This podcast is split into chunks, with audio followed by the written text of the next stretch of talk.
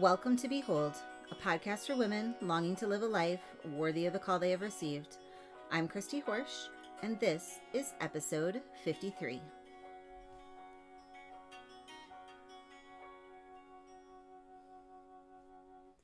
Hello, everyone. Welcome to episode 53 of the podcast. I am so grateful that you are here today. We are now in the month of May, which tends to be a busy time of year because we are gearing up for summer, which is very exciting, but can also feel a little daunting to us.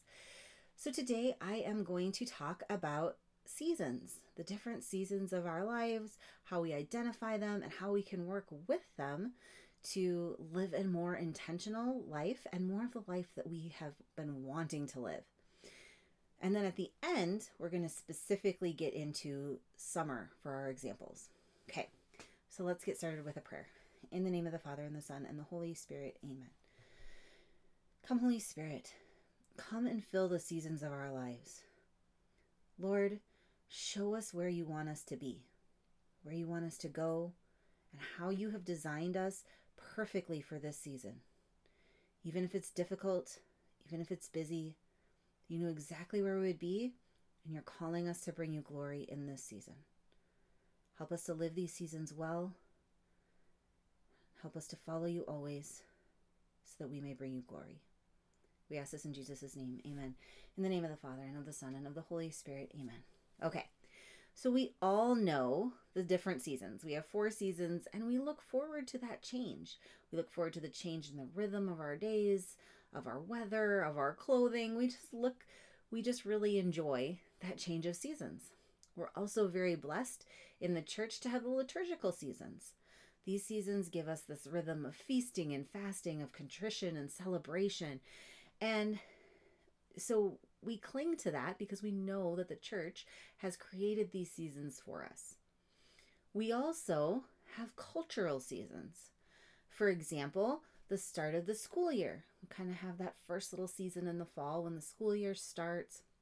We have a um, the end of the school year season. We have a summer break season. Just these seasons that our culture gives us. Finally, your family also has seasons. You have maybe a season of a new baby, or a season of little kids, or teenagers, or becoming empty nesters. When we identify what seasons that we are personally in, we can co- become more intentional about that season. I first heard about this work of of identifying our seasons and working with our seasons from Sarah Mackenzie of Read Aloud Revival. So feel free to check her out. So, to start this process of really getting to know what's going on in our life, we first need to give the season a name, identify it. Okay, we give it a name and then we also give it a boundary. It doesn't have to be a fancy or creative name, we just call it what it is. So maybe you're in newborn season, or maybe you're in end of the school year season. We also give that season a boundary. Now, this doesn't always work perfectly, just like winter often spills outside of that December 21st through March 21st. Our season may also spill out a little here and there, and that's okay. Our brain just likes having that starting and stopping point. It helps for us to feel like it won't be going on forever, especially if you're in a really long season. For example, maybe you're in a weight loss season and you have over 100 pounds to lose. You know that that's going to take time. So maybe you'll want to break this up into shorter seasons to help your brain to focus where it needs to focus each season. Next, once we've identified the season we're in, we've given it those boundaries, then we want to choose a priority or a goal for that season. One thing that is the most important for us to accomplish during this period of time. For example, maybe you're going to be sending a kid off to college in the fall. You may want making memories with him to be your summer priority this year. By identifying that, by knowing what is important to you, when things come up during the summer, during this season, you can recognize if it aligns with your priorities and choose how to proceed in the season. This may sound like common sense, but so many of us don't do this. We say, Oh, I really want to make memories this summer. But then the urgency of life comes up Somebody needs this, somebody needs that. And suddenly it's the end of the summer and we're trying to cram everything in because we've lost sight of what was important during the summer and only focused on what was urgent. By identifying up front, this is my priority, this is what's important, this is what's going to happen first, we're able to keep our focus through the entire season. The interesting thing about seasons, though, is the way that our brain remembers them. Typically, our brain remembers the beginning, it remembers the end, and it remembers a few highlights in between. So, it's wise to plan an event for the beginning of the season and the end of the season, and then sprinkle some fun memories in between. The events that I'm talking about the beginning or the end, they don't have to be big and flashy. They can be, but they don't have to be. Our brain really likes using our senses.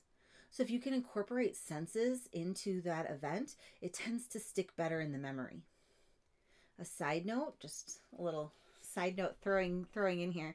This is part of why the mass is so powerful because it has opening prayer, a concluding prayer, and then it sprinkles use of your senses throughout the entire entire mass, and that's why the mass is so memorable and powerful to your brain. Anyway, so back to our seasons example.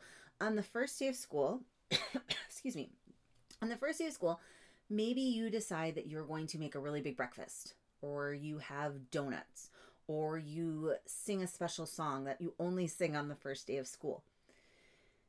In our house, for example, we always make chocolate chip cookies on the first day of school. They you're using the sense of taste because they enjoy the cookies. They're using that sense of smell because it's warm. I and and even or because it's warm because it smells like cookies and the cookies are warm so they're using that touch that feeling of warmth. It's a little thing. It's a very little thing. But it engages the senses. It's become a tradition. It's something they remember and look forward to. They don't remember every day of school but chocolate chip cookies on the first day of school stands out in their brains we can do the same thing for the last day of season. Maybe we mark it in some way besides we can we can mark it in a way of engaging senses, but besides engaging the senses, the brain also really seeks community. So involving other people is another way to help cement the memory. Maybe on the last day of school, you go with friends to the park or you have a little party. It's a way of engaging the brain and creating a memory to bookend the season. Okay? As I mentioned before, we remember the beginning and the end and a few highlights in the middle. Okay, so let's kind of use this towards our summer for this year. We want our kids to have a fabulous summer. We want them to read books, to grow closer as a family, to explore, to play and explore and enjoy. We are told by our culture to give our children a magical summer. We're thrown summer bucket lists and trips to the beach and vacations. And there's nothing wrong with all of that. But summer is three months long, and that can be a lot of pressure on a mom to craft a magical summer experience for every single day. So let's take the pressure off by using the tools that we just discussed so our kids will have an amazing summer with less stress on our part. First, let's identify the season. Do you want the entire break from school or do you want to break that into pieces? Okay, do we want to say, okay, this is our summer season, it's going to go from the middle of May to the middle of August? Or do you want to say, we're going to have the start of summer, and that's going to be from mid May until the 4th of July, and then we're going to have the second half of summer, which is going to be 4th of July till school starts, and then we've got, we're broken into the two pieces of summer, the two summer seasons. You're going to do what works best for your family. Then, once you've identified your season, you've given it those boundaries, you're going to identify what your priority is for this season. If your number one priority is to make memories with your soon to be college kid, you're going to think of a couple memorable activities to sprinkle over the season. Things that your family loves to do, things that the two of you can do, just to, the two of you together. But you're only going to think of a few because that's how our memory works. They're going to remember the highlights from the summer, not the everyday. So instead of trying to put effort into lots of little things, choose a few important things and put effort into those. Make those your priority. include something special for the first day of the season and the last day of the season. Sprinkle those memories in between. And the season is going to be filled then, feel like it's filled with phenomenal memories because you're going to have this season of peace where you've kept your priority and you've kept your sanity. If your priority is that, let's say you decide that you're going to break your season of summer into months, and you decide for the month of July, for that season, your priority is going to be that you want your kids to read every day for that month. We know that it's important for kids to continue reading over the summer, and you're like, this is the summer we're going to do it. Month of July is going to be a daily reading month. Okay? So you've recognized that's your priority. So you want to start by planning an event to start and to stop this season. So maybe on the first day of July, you plan a trip to the library. And then maybe you do some kind of a treat to go with it and you tell the kids, this is what we're doing this month. This is how we're starting. Look at this fun library trip. Maybe we're stopping to get ice cream or something else that's fun and out of the ordinary for us. This is how we've started this season. Okay? Then you schedule or you plan, prioritize daily reading time. Maybe that means you reading out loud for 15 minutes. Maybe that means the kids reading to themselves quietly for 15 minutes. Whatever that means, you're prioritizing that in your day, that time is going to happen.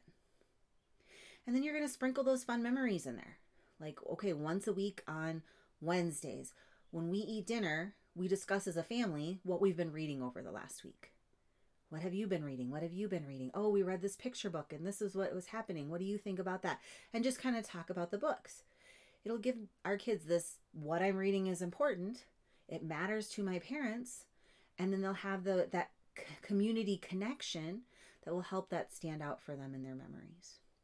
And then you'll end that season, end that July with some other activity. Okay, we're going to celebrate that we have made it the whole month by going to the park or by going to the pool or by having a tea party with friends, whatever it might be. Just it's just a way to help make reading month attainable, memorable and joyful. Okay?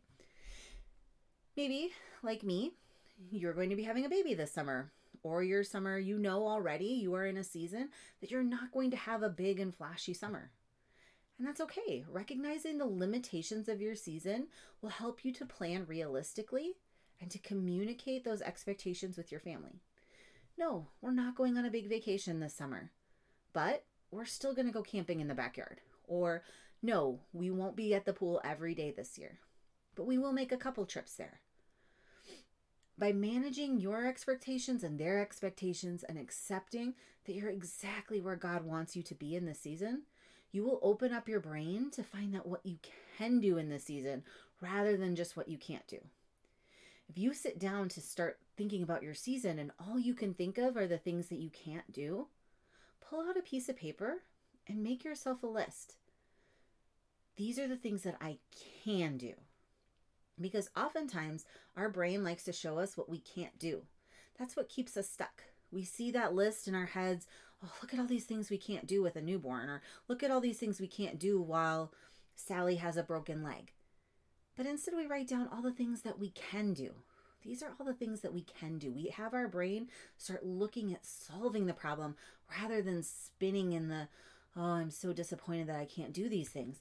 Look at all that we can do. Look how blessed we are. Look at what we're going to accomplish this summer.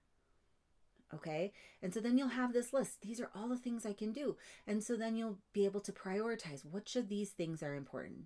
Which one am I going to sprinkle? Am I going to do this once a week? I'm going to do this once a month. We're just going to be really realistic with ourselves. Maybe this summer, maybe this summer you want to prioritize not losing your mind while the kids are home. I hear from so many moms that say that they just really go crazy over the summer. And first of all, if this is you, that's okay. You're going to just you're going to work on managing your mind. You're going to step back and you're going to break your summer into chunks instead of trying to take it all at that 3 months. You're going to take it in maybe a month at a time, maybe 2 weeks at a time, maybe breaking it in half, but you're going to take those chunks, you're going to identify them and give them the boundaries. Then you're going to recognize that your priority for these chunks of time is probably going to be maybe maybe you have softball season first. And so your priority during softball is that you want the kids to be at all of their practices and their games and well fed. So then you're going to plan that out. That's going to be your priority. So you're going to plan the way that you're going to do that. And then maybe in the next season, once softball ends, your priority is when the kids are home a little more often, you just want to be a peaceful mom. You want to feel a lot of peace.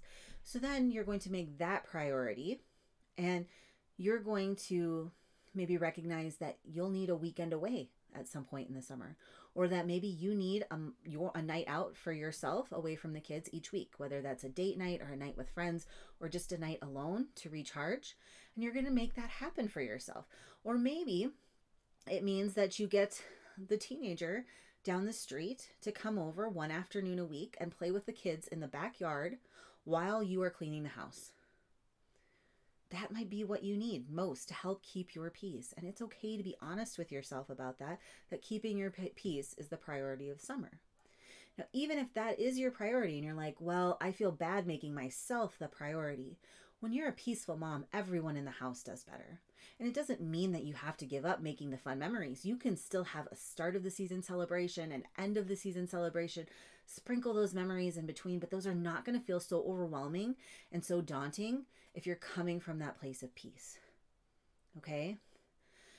You can have both. You can have that some fun summer for your kids and the peaceful summer for you. So identifying, prioritizing and working with your season along with doing your mindset work can make this happen. Yes, there will still be hard days. And yes, you will probably lose your cool sometimes. But this doesn't mean that it's an awful summer. By having a priority, having a strong opening and closing, spattering in a few of those memories in between, you can have a summer that your entire family remembers very fondly. Of course, this concept of seasons is powerful and can help you to work smarter towards your goals rather than harder. But it is for nothing if we don't invite the Lord in. Make sure as you're planning your season to consult with the Lord and what His plans are for you where He wants you to focus. And then if the season ends up turning out nothing like you had planned, you can still rest in the knowledge that you're living His will with a grateful heart. When we make our season, when we make our season intentional, it is so much easier to hear God's voice in our day to day lives. And when we can do that, we are one step closer to living our lives worthy of the call we have received. I'm Christy mm-hmm. Horsch. Thank you so much for joining me today. If this episode has resonated with you, please share it on your social media, share it with your friends and family. This is so helpful to me in continuing this work. Also, check out Behold on Facebook and Instagram. I also have a lot of free content through you can sign up for on our website, and there are the links to all of those are in the show notes. I hope that you have a very blessed season in front of you.